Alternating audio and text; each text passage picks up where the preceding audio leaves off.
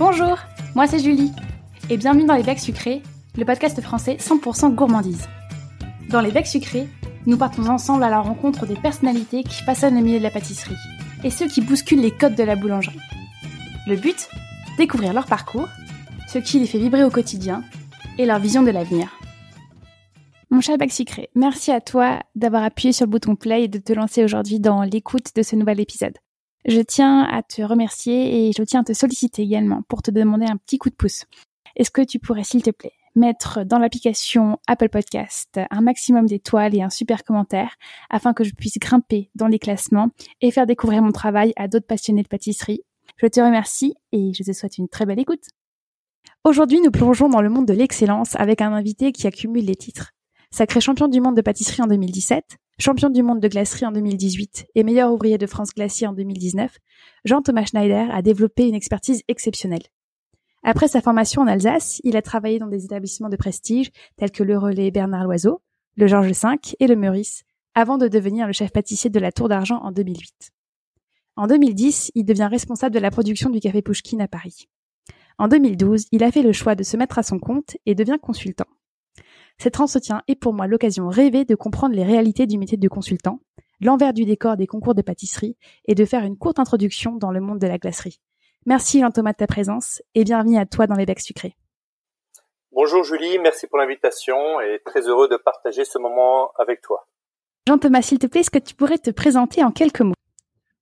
En quelques mots, donc, je m'appelle Jean-Thomas Schneider, je suis pâtissier, je suis originaire de, de Strasbourg en Alsace. Euh, je suis dans le métier depuis 1997 et depuis 2012, j'ai ma société euh, de formation et de consulting. Très bien. Et est-ce que tu peux nous dire euh, comment est-ce que la pâtisserie est entrée dans ta vie? De manière assez naturelle. moi, mon père est chef de cuisine, donc j'avais l'habitude d'assimiler, on va dire, la, la, nourriture à la convivialité, au plaisir, au bonheur. Et, et donc les choses sont faites naturellement. J'ai on va dire plus c'était un bec sucré, sans vouloir faire de, de jeu de mots que qu'un bec salé. Et donc il y avait dans, dans la pâtisserie des, des, choses qui me qui me plaisaient, comme le fait de voyager, le fait de créer, et aussi ce que sucré. Un gâteau, c'est presque un, parfois c'est un cadeau, mais ouais, c'est vrai que c'est un cadeau, c'est assez prestigieux en fait. Il y a quelque chose de, de prestigieux que j'ai tout de suite décelé dans la pâtisserie. Donc tu as la gastronomie qui coule un peu dans ton sang. Euh, est-ce que tu peux nous dire comment est-ce que tu as choisi ta formation? Où est-ce que tu t'es formé et pourquoi tu as fait ce choix? Alors moi j'ai été formé au CFA d'Échaud, donc euh, qui est une, petite ville à côté de, de Strasbourg. J'ai fait un, un CAP de pâtissier, chocolatier, confiseur glacier avec une option traiteur, donc durant deux ans chez un pâtissier euh, strasbourgeois. Ensuite, j'ai fait un CAP de chocolatier confiseur. Euh, dire que j'avais déjà, euh, j'avais déjà ces, ces aimants-là dans mon premier CAP, mais c'était plus un, un, perfectionnement. On avait vu des choses qu'on n'avait pas vu initialement, comme je me rappelle de bonbons fondants, faire de la pâte d'amande, faire du fondant aussi soi-même, euh, pièces en sucre, pièces en chocolat, voilà, des choses comme ça. Donc suite à ça, j'ai fait le concours du meilleur apprenti euh, chocolatier euh, confiseur en Alsace. Et euh, donc j'étais arrivé deuxième. Voilà, et donc j'ai fait ce métier. Euh, euh, à l'époque, il n'y avait pas de cette tarification, bah, pour des pour des valeurs qui me tenaient à cœur, comme le fait d'apprendre, le fait de créer, la création qui, qui est aussi une part très importante dans ma vie. Voyager, rencontrer des gens, enfin la vie, voilà, et le plaisir si on peut dire aussi le plaisir de la table. Et quand tu sors de ta formation, quelles étaient les attentes que tu avais pour ta carrière? Alors, je ne sais pas s'il y a une différence entre maintenant on parlait pas vraiment de carrière. Euh, euh, c'est vrai que quand je discute avec d'autres pâtissiers euh, qui, ont des jeunes, ben, ils ont un plan de carrière. Voilà, ils veulent tout jeunes, ils veulent être champions. Moi, j'ai déjà eu des, des, CV de jeunes pâtissiers qui disent voilà, je vais être en retraite, je veux faire ça. Moi, en ce qui me concerne, moi, je voulais continuer à apprendre. Je, voilà, j'avais vu deux trois pâtisseries sur Strasbourg que j'avais repérées. Je m'étais dit ah bah tiens là, j'aimerais bien aller là parce que je c'est une pâtisserie qui a une bonne réputation parce que parce qu'on peut apprendre à faire, je ne sais pas, une belle gamme de pain d'épices, ou sinon euh, dans une autre pâtisserie pour apprendre la chocolaterie, la glacerie, se perfectionner. Mais j'avais pas, on va dire, un, plan de carrière où je m'étais dit ah bah tiens, à 19 ans, en me disant bah euh, ah bah je vais être champion du monde. Je me rappelle que euh, le CFA des shows quand il y avait les, les brevets de maîtrise en Alsace à l'époque c'était le BMS brevet de maîtrise supérieure où il y avait un, il y avait un beau buffet. Je me rappelle, je voyais ça avec beaucoup d'admiration. Je pensais pas à, à ces concours-là. J'avais des professeurs qui étaient mauvais de France. Bon, pour moi, c'était le, le, Saint Graal, mais sans savoir ce que c'était, sans connaître vraiment les sacrifices qu'il y avait à faire. voilà, j'avais pas vraiment de point de carrière, juste de continuer à évoluer, de de vivre en fait, euh, trouver un petit peu une, un équilibre entre la vie privée et professionnelle. Euh, voilà, faire de la vie aussi, faire des voyages, rencontrer des gens, euh, voir mes voir mes potes. voilà quoi. Quand on a 19 ans, mais j'avais pas un truc viscéral où je me disais voilà, pendant mes jours de congé, c'est sucre, sucre, sucre, pièce ou autre, c'était plus sain. J'ai presque envie de dire. Trouve un équilibre, oui. Ouais. Super. Et du coup, quel, quel type d'établissement tu as ciblé pour faire ton entrée dans, dans le milieu? Alors, euh, c'était une pâtisserie qui avait plusieurs pôles. Je crois qu'il y avait trois, trois, quatre lieux à Strasbourg et chaque lieu s'occupait de la production. Nous, on était en chocolaterie glacerie. C'était hyper intéressant parce que le chef pâtissier en question, il avait fait beaucoup de stages d'un niveau assez assez élevé en glacerie et aussi en chocolaterie. Et c'est vrai que quand je voyais ses recettes avec, par exemple, euh, euh, un sorbet avec 112,25 euh, grammes d'eau. Je me disais mais euh, c'est fou mais en fait c'est vrai que après mais c'est fou parce que moi j'avais gardé tout à l'époque on, on, faisait des photocopies. Euh, on faisait des photocopies euh, j'avais photocopié moi je photocopiais toujours mes, mes cahiers de recettes que j'écrivais à la main. Et je me disais mais mais c'est dingue. Il, il, était à la pointe dans le sens par rapport à certaines connaissances que j'ai appris plus tard enfin c'était vraiment euh, ouais, c'était la pointe. On avait vraiment des, des, produits top qualité. Donc voilà, j'étais content de faire ce choix. Et puis après, ben, j'ai continué. Donc, après la boutique, euh, je suis allé un petit peu à l'étranger. À l'époque, c'était un peu plus compliqué de voyager quand on était en boutique, mais c'était un peu plus simple quand on était en restauration. Et de toute façon, la restauration, moi, je voulais le faire. Donc, je suis allé en restauration étoilée. Voilà, en faisant une, deux, trois étoiles Michelin. Euh, je suis d'abord allé en Allemagne. Et voilà, c'est toujours passionnant de voir notre univers. Qu'est-ce qui t'a du coup attiré vers cette pâtisserie haut de gamme de restauration? Est-ce que c'est le, comme tu l'as mentionné, le fait de voyager, où il y avait un travail différent de la matière qui te paraissait peut-être plus intéressant, plus complexe que celui qu'on peut avoir en boutique? Pourquoi je suis allé en restauration étoilée C'est un ensemble. Alors déjà, toujours l'envie d'apprendre, aussi l'envie euh, de voyager, parce que c'est toujours intéressant, même lorsqu'on euh, découvre une autre région de France. Moi, je suis allé en Touraine, par exemple, dans un dans un relais château, qui s'appelle le domaine des Hauts-de-Loire c'est enrichissant. Enfin, c'est de rencontrer toute une équipe. Le chef qui était en, place, euh, qui a pris récemment sa retraite, s'appelait Rémi Giraud. Pourquoi je vous raconte ça? Parce que euh, au-delà de la pâtisserie, qui était hyper intéressante, hyper fraîche, moi durant mes jours de congé, je faisais des tours en vélo, euh, en VTT avec le avec le chef. Mon but, c'était de continuer à apprendre, voyager, rencontrer des gens intéressants, être heureux simplement. Voilà, ça peut paraître un peu simpliste comme comme façon de penser. C'était moi mon ce qui me trottait dans la tête à l'époque, tout simplement. Et parmi toutes les rencontres que tu as faites euh, dans l'ensemble des établissements dans lesquels tu as travaillé, est-ce qu'il y en a une qui a été euh, vraiment significative pour toi? C'est un petit peu une question piège parce que toutes les rencontres que j'ai faites ont eu un impact et font la, la, la personne que je suis, l'homme que je suis et le professionnel que je suis. Je vais pas parler d'importance, mais je vais parler de clin d'œil. Il y en a un, c'est Benoît Charvet euh, que j'ai rencontré en euh, 2005. C'est pas bon quand on commence à, parler. c'est mon père quand, quand il raconte ses histoires, il dit oui, oh là là, donc c'était il y a 20, il y a, il y a 20 ans, 30 ans, et en fait, moi, je me rends compte que la dernière fois, quand je calculais, bah, Benoît, ça fait un peu plus de 10 ans que je le connais. C'est mauvais signe, voilà. Euh, mais bon, euh, non, non, mais c'est, euh, mais c'est ça aussi le métier qu'on a, c'est un peu de légèreté, euh, de, et puis des beaux souvenirs. Benoît, Benoît Charvet, je le rencontre euh, au relais Bernard Oiseau, qui avait trois étoiles Michelin. J'étais sous-chef pâtissier, donc second, né pour prendre la place de chef pâtissier. J'ai été son sous-chef, un vrai leader, beaucoup de talent, jeune aussi, parce que, alors ça c'est la anecdote, Benoît a deux ans de moins que moi, mais jour pour jour, il est aussi du 5 janvier. Voilà, on s'en est rendu compte une fois, c'était, euh, on avait bien accroché, euh, ça matchait, humainement ça matchait, voilà. En vrai, on a eu une belle expérience. On est toujours resté en contact, on a toujours continué à se voir, en se disant, mais un jour, on, on rebossera ensemble, on fera quelque chose. Et en fait, on a fait la sélection de la, Coupe du Monde de glacerie ensemble, qui s'appelle donc le Master des desserts glacés, qui se fait en binôme, où on avait donc une culture sur glace, un entremets glacé et un dessert euh, à l'assiette glacée. Et quand j'ai dû chercher un binôme, je me suis dit euh, dessert assiette, dessert assiette, mais euh, bah, bah ouais, Benoît, ouais, c'est avec Benoît que je vais le faire parce que je, je, sens que ça va, ça va matcher. Et ensuite, on a fait la Coupe du Monde de glace. Euh, en 2018 qu'on a qu'on a gagné ensemble avec avec Rémi Christophe. Euh, voilà, euh, voilà comme quoi faut faire confiance en l'humain. Merci beaucoup Antonin pour ce premier clin d'œil. Est-ce que il y a une deuxième personne qui t'aurait fortement marqué? Alors il y a il y a une personne aussi qui a une une influence dans, dans mon parcours, c'est Emmanuel Rion lorsque j'étais responsable de production du café Pushkin. Je connaissais déjà son travail, sa, sa pâtisserie bijou, très goûteuse, très, très structurée, avec une, une finition. C'est des petits gâteaux de concours, hein, ce qui fait, euh, enfin vraiment un, super pro. Et c'est vrai que c'est pourquoi ça m'a influencé, bon parce que j'ai appris beaucoup. Puis c'est aussi là où j'ai commencé à, reprendre les concours. Donc euh, peut-être le fait de me dire ah bah tiens, euh, c'est quoi la, la sculpture sur glace?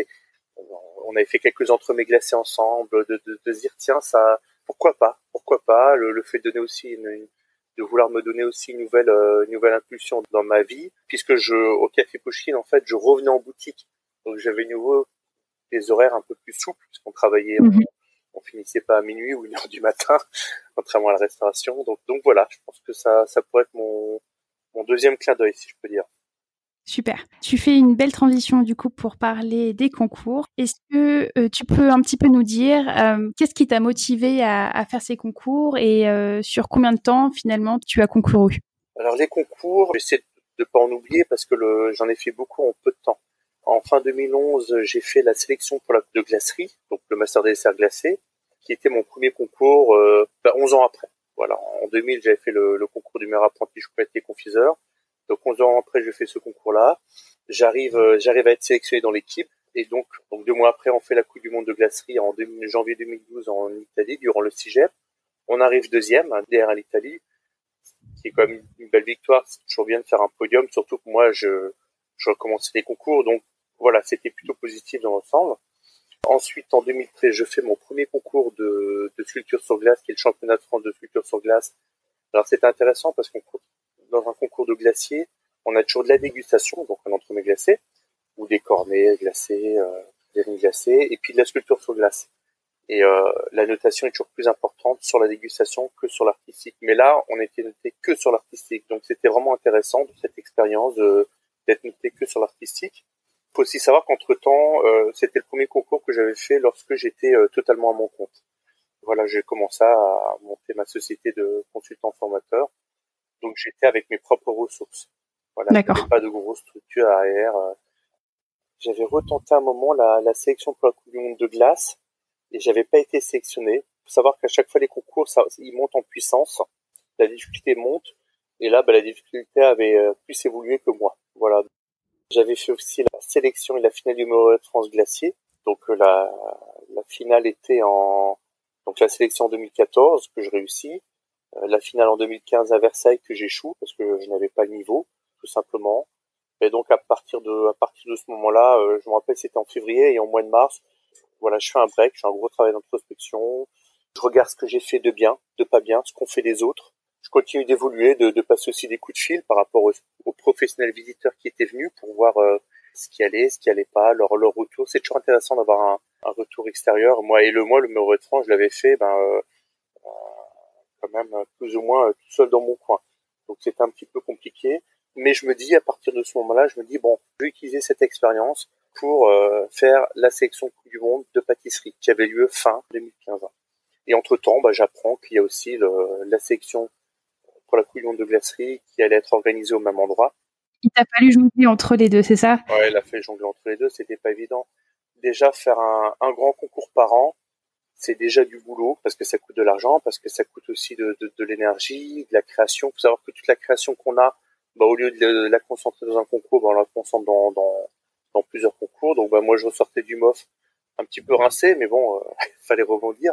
Et puis, il faut le faire pendant qu'il est chaud, voilà. Et donc, je me suis concentré sur ces deux concours. Comme j'ai dit un peu plus, j'avais trouvé le bon binôme pour euh, la Coupe du Monde de glace, pour la sélection. Donc, c'était euh, c'était Benoît. Le 8 novembre, je passais la sélection pour la Coupe du Monde de, pâtisserie en tant que glacier. Le 9 novembre, il y avait les résultats. Donc le 9 au soir, bah, je suis dans l'équipe. Et je me rappelle parce que je discutais avec je ne sais plus quel professionnel qui me disait, euh, il dit, ah bah félicitations, bah, tu vas pouvoir faire la fête ce soir. Et j'ai dit, bah non, demain j'ai une autre sélection de Coupe du Monde. Il m'a dit, mais c'est pas vrai, t'es fou et tout. Je dis, bah je me suis engagé. Voilà, et, euh, et donc ouais, le, le 10 au matin, 6 heures, on a commencé la, notre sélection de euh, Coupe du Monde de glacerie, donc le Master des desserts glacés avec Benoît. Et le, le 10 ce soir, ben, on est sélectionné dans l'équipe euh, avec Rémi et Christophe. qui était un autre binôme, et, et nous on remporte en plus le prix de la meilleure dégustation, et Christophe et Rémi, ils avaient le, le prix de la meilleure pièce artistique, la meilleure sculpture sur glace. À partir de là, bon ben on se dit que le planning va être tendu. Et, euh, et donc, euh, donc comment ça s'est passé? Ben, Donc là, donc on est fin 2015.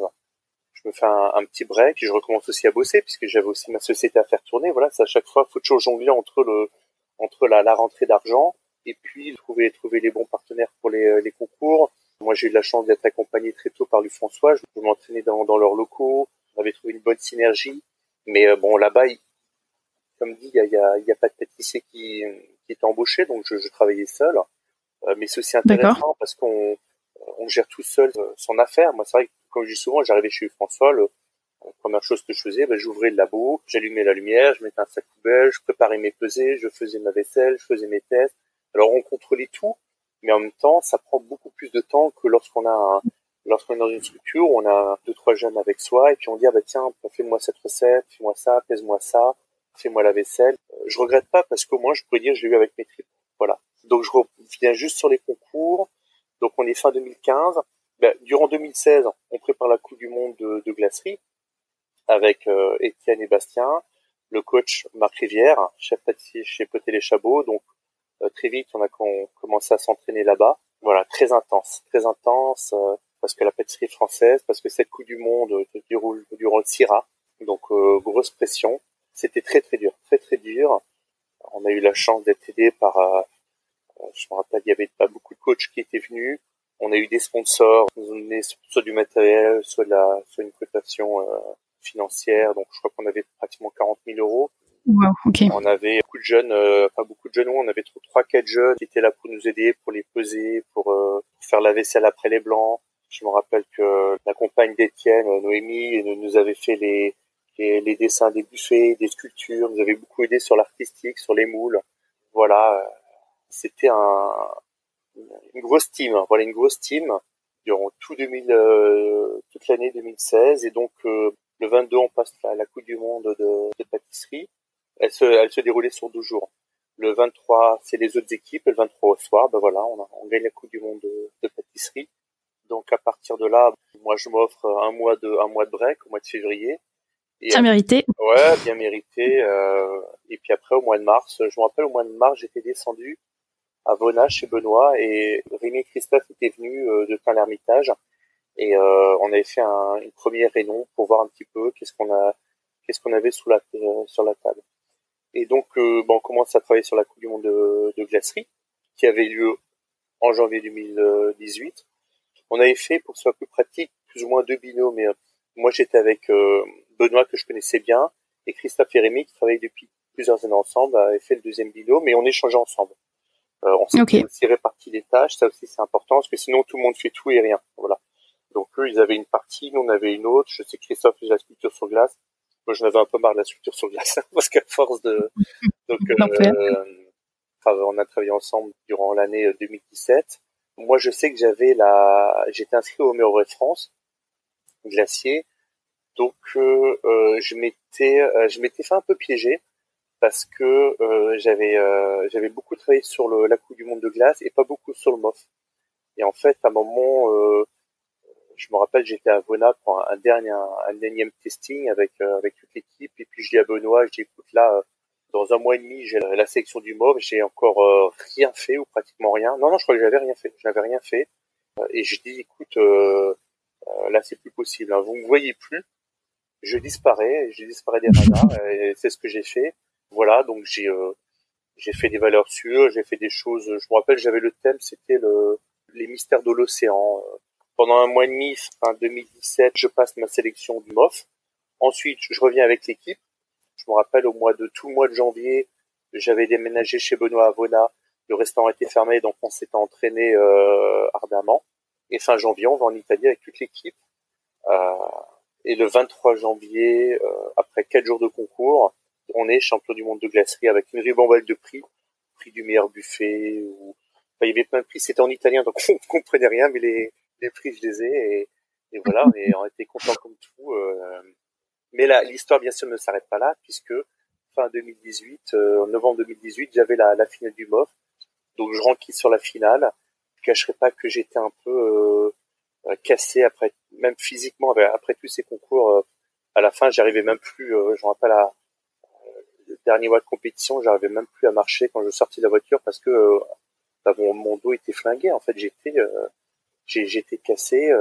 Il faut savoir que pour le, la finale du France glacé, on doit sculpter pendant 6 heures dans, dans un camion à moins, à moins 9, euh, moins 9, moins 13 degrés. On doit sculpter trois blocs de glace. Moi qui suis grand, euh, donc déjà, bon, bah, c'est pas évident d'être dans un petit lieu comme ça. Tout le matériel de, sculpture, les trois blocs aussi qui prennent de la place.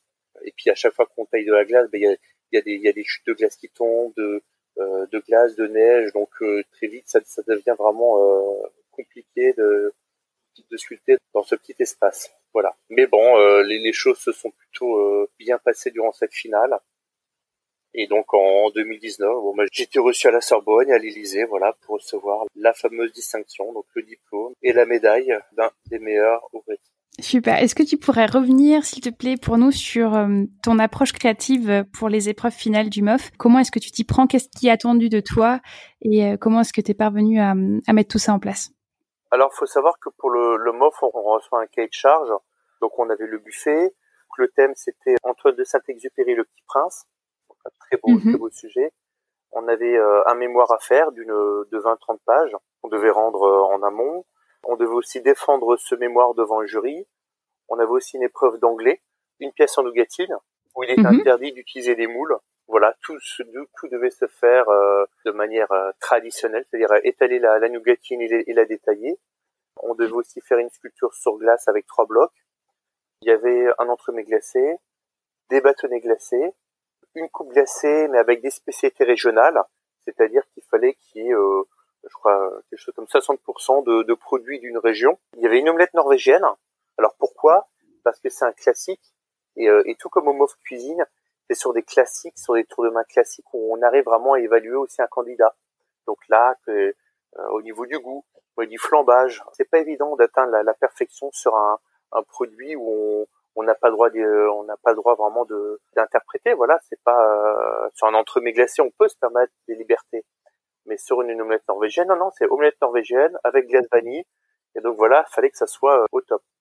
Il y avait trois milliardises glacées il y avait sept dégustations en tout. Et parmi toutes ces réalisations que tu as que tu as faites, est-ce qu'il y en a une qui est où tu es particulièrement fier ou qui a vraiment eu un impact pour l'obtention de ton titre? En fait, le MOF c'est un, un ensemble, c'est-à-dire que mhm. on parle beaucoup d'excellence, mais euh, il faudrait aussi parler de régularité. On est jugé bon à la fois sur les épreuves, on va dire théoriques que je vous ai citées, euh, sur la techno, sur l'épreuve d'anglais, euh, sur le sur le mémoire, mais aussi globalement, on a une note sur la dégustation. Il y a un jury de dégustation qu'on ne rencontre pas. Les jurys ne se, se, rencontrent pas entre eux, en fait. C'est ça qui est intéressant. Il y a un jury de buffet, aussi de présentation. Euh, donc on dresse notre buffet, ensuite euh, tout le monde sort de la pièce. Les inspecteurs de l'éducation nationale font rentrer ce buffet, ils jugent, ensuite ils ressortent pour pas qu'il y ait d'interaction entre eux. C'est parfois le problème qu'il y a dans certains concours où, où les jurys discutent entre eux, ça peut influencer. Bon, bref, là, c'est pas le cas. J'ai jamais vu une telle rigueur euh, dans les concours. Hein. C'est vraiment, c'est impressionnant. Et on finit aussi avec le jury de travail, qui est en contact avec les candidats, mais on n'a pas le droit de discuter avec eux. Donc, qui note, qui observe. Voilà. Donc, c'est les trois, trois aspects hyper importants du, du MOF, travail, dégustation, présentation. Moi, j'étais assez content, comment dire, de, de, de, trouver un équilibre. Parce que certains vont peut-être faire des, des, des produits qui vont être très bons à déguster, mais qui sont pas beaux donc moi j'étais content d'avoir un travail qui soit assez limpide, de pouvoir sortir tous mes produits comme je le voulais, de, de, respecter mon timing. Il y a deux produits aussi qui me plaisaient. Il y en a un, il est tout simple, il va bientôt sortir sur mon Instagram, c'est une petite rose, petite milliardise, donc on mange en une glacée, qu'on mange en deux bouchées, qui est composé d'un sorbet framboise, un crémeux glacé à la mangue et une, glace euh, vanille Tahiti. Et en dessous, il y avait un croustillant aux amandes. Et en fait, euh, pour la petite histoire, parce que j'ai vu, il y a, y beaucoup de moules de, roses qui existent. En fait, j'ai tout simplement euh, fait une, rose moi-même, comme on peut en faire une en pâte d'amande, donc avec des pétales assez fines. J'en ai fait un moule en silicone, et ensuite, ben, j'ai moulé. J'ai moulé mon sorbet framboise, j'ai mis mon insert, mon petit croustillant, j'ai surgelé, j'ai démoulé, j'ai passé au flocage, j'avais mis un petit peu de, de feuilles or qui fait qu'en fait le petit gâteau, il y, a une certaine finesse qui me plaît beaucoup. Voilà, de toute façon vous le verrez sur Instagram. Et le deuxième, c'est un entremets glacé que j'ai fait, que l'on trouvera aussi sur Instagram. C'est la coupe de mon entremets. Donc mon entremets qui était composé d'une euh, crème glacée à la banane, une mousse glacée citron vert, un sorbet fraise, si mes souvenirs sont bons, fraise ou framboise. Il y avait un croustillant à l'orange, une gelée glacée à la mangue, où à l'intérieur, on voyait vraiment les couches bien séparées. Il y avait aussi un insert en forme de petit prince. Voilà, c'est deux, deux produits qui me sont restés. Ok, très bien. On a compris que du coup, toutes ces années de concours, c'était un, une vraie, euh, une vraie démarche créative, mais aussi euh, toute une logistique à gérer. Donc, euh, à la fois une charge, on va dire, mentale et financière qui, est, quand même conséquente. Est-ce que tu peux nous dire quelles ont été les retombées immédiates pour toi suite à ces concours? Quelles sont les retombées? Alors il y a une belle retombée médiatique avec de la presse papier, des interviews, il y avait aussi des, des, des, reportages TV, enfin voilà, de, de la presse, retombées médiatiques. Mhm. Il y avait aussi euh, en termes, on va dire, en termes de, de, de business, bah, des retombées aussi qui sont venues, hein, des demandes de démos, de partenariats. Euh, L'avantage dans tout ça, c'est que hum, moi, je n'ai pas attendu d'avoir un des titres pour être consultant ou formateur. J'étais déjà depuis 2012, donc ma structure était déjà prête pour, pour répondre aux demandes, tout simplement.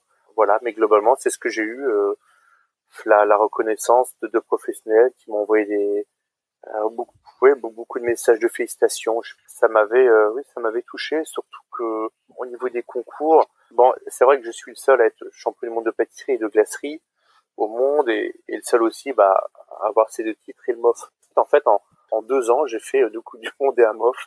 C'est, euh, c'est vrai que, enfin, je réalise pas trop. Je, même là maintenant, parfois on me dit mais c'est monstrueux et tout. Euh, c'est vrai que déjà gagner un concours mais là, un concours par an, mais euh, gagner, euh, en gagner deux, c'est euh, non, mais même c'est quatre concours parce qu'en 2017, il y avait aussi la sélection du, du MOF.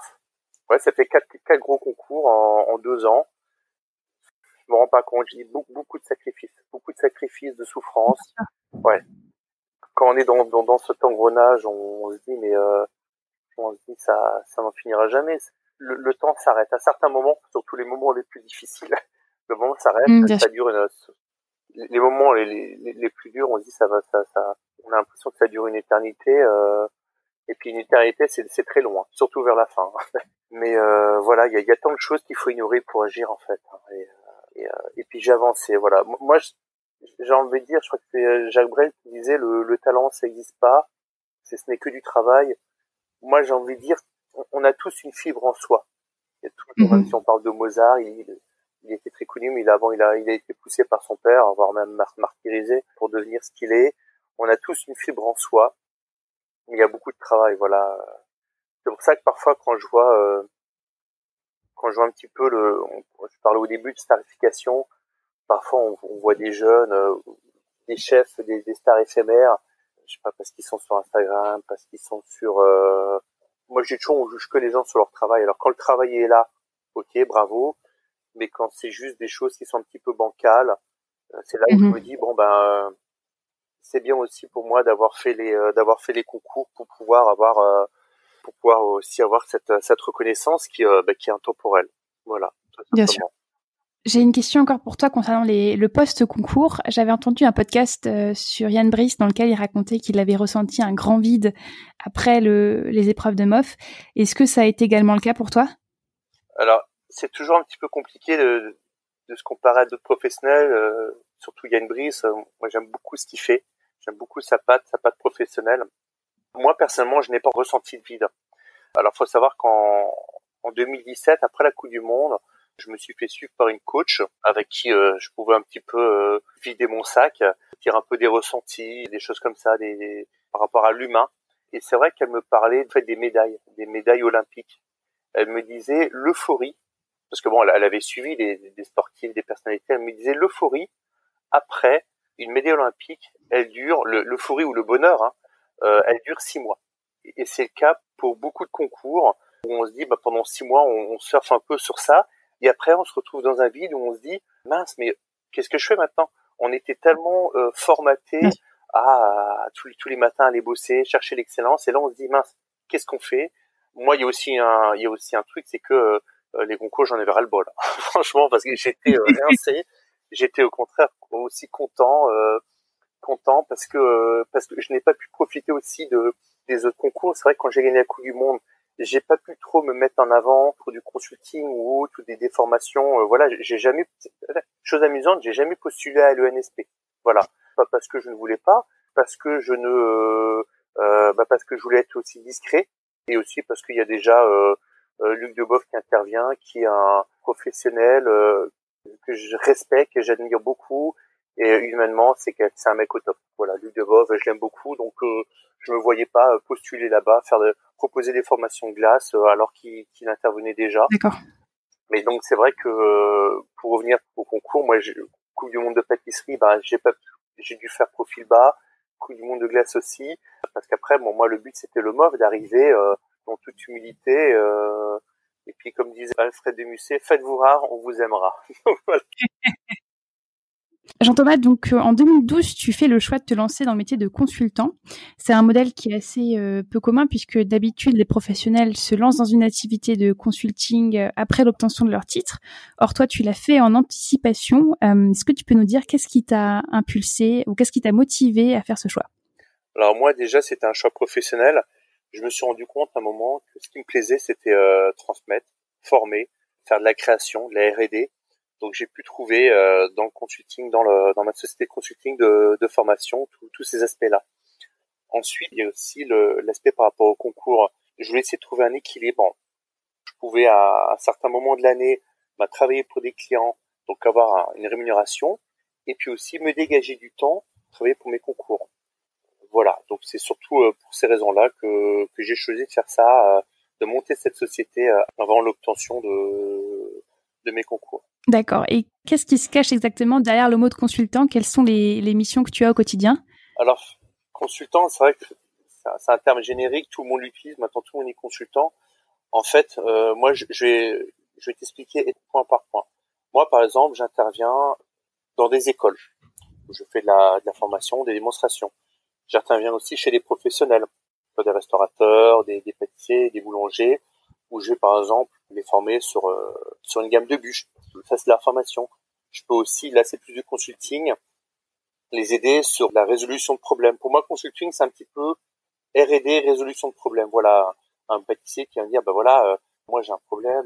Je donne un exemple. Bah voilà, j'ai envie maintenant de, de surgeler euh, tous mes produits. Il faudrait équilibrer, par exemple, mes les crémeux qui sont dans mes produits, pas qu'ils relâchent de l'eau et que mon glaçage aussi tienne bien moi, en fait, je fais beaucoup de formulation de recettes, donc c'est la création de recettes. Donc, je vais formuler les recettes pour que elles puissent bien se tenir en décongélation.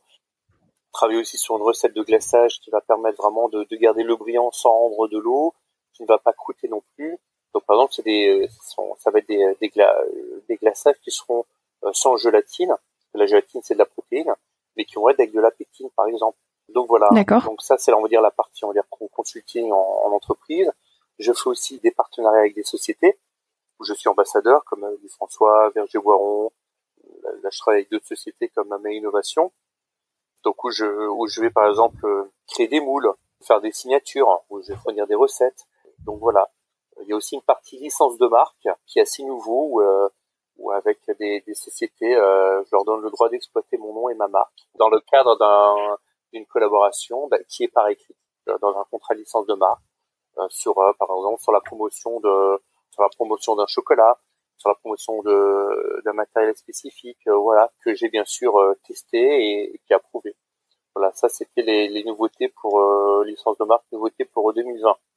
Donc malgré le Covid, il s'en est passé aussi des bonnes choses. C'est super. Et globalement, voilà, j'ai fait un peu j'ai fait un peu le tour. Et hum, dis-moi, quand tu te lances en 2012 avec ta société de consulting, est-ce qu'il y a une forte concurrence?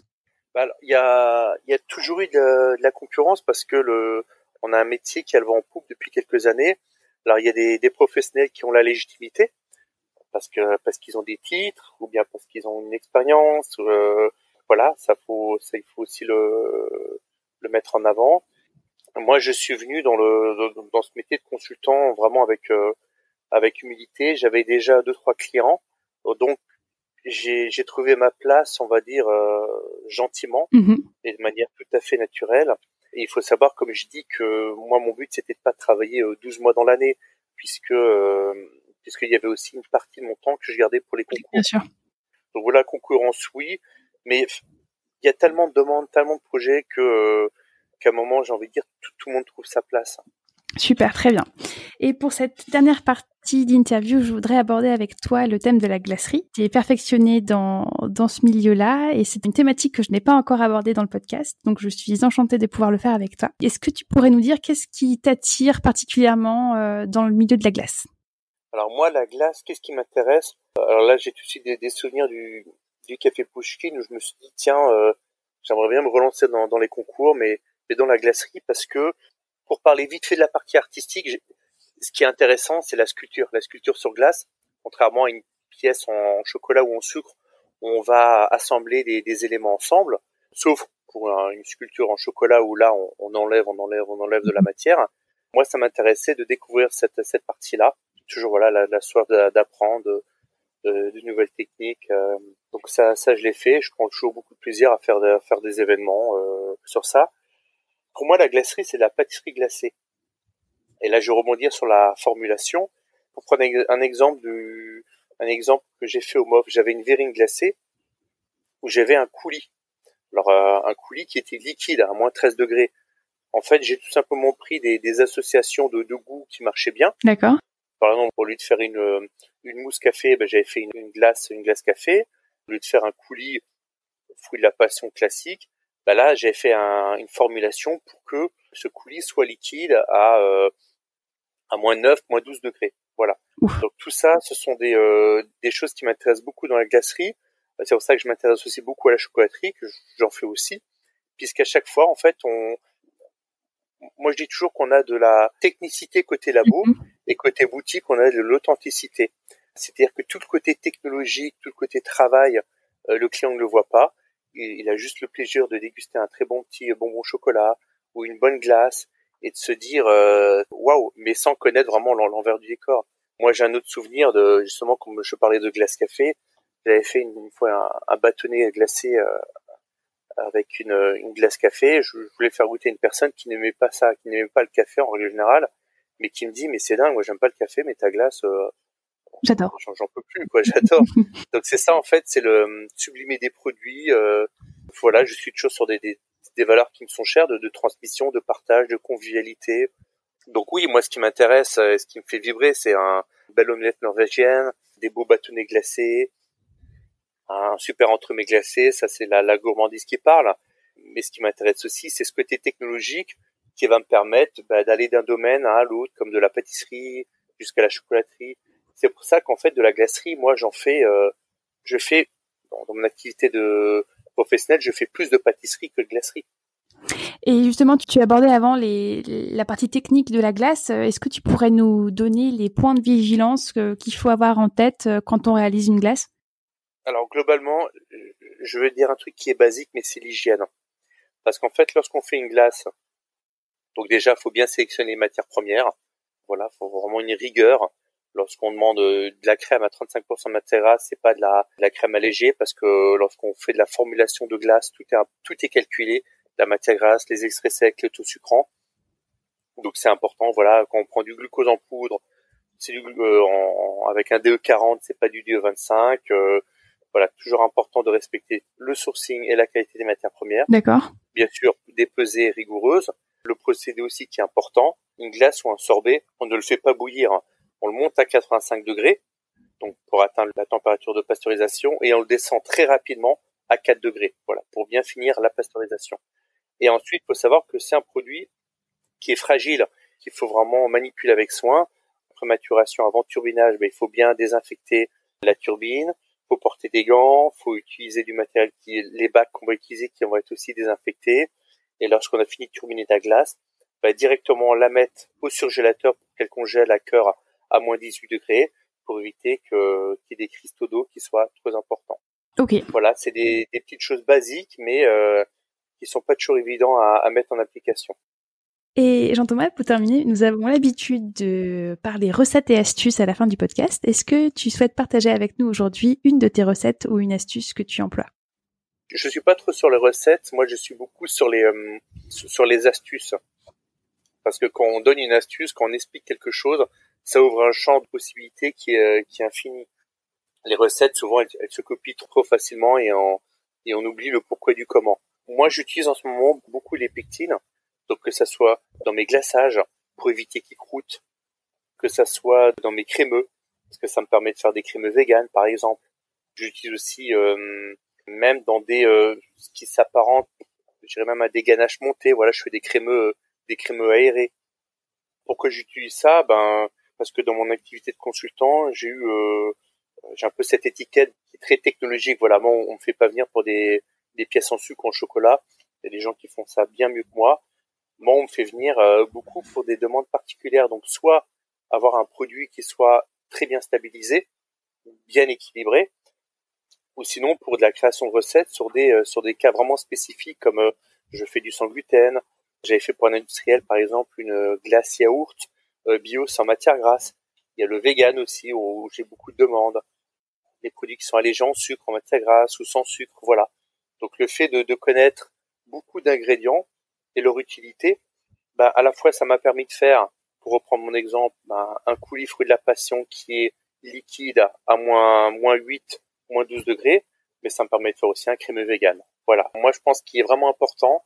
On parle beaucoup du produit, des producteurs, mais il faut aller jusqu'au bout de la réflexion et de connaître aussi les propriétés euh, technologiques et physiques des produits qu'on utilise. Tu as tout à fait raison. Et souvent, on voit dans le commerce euh, différents types de pectines. Est-ce que tu peux nous éclairer un petit peu sur euh, quel type de pectine employer pour euh, pour les différentes productions qu'on peut réaliser?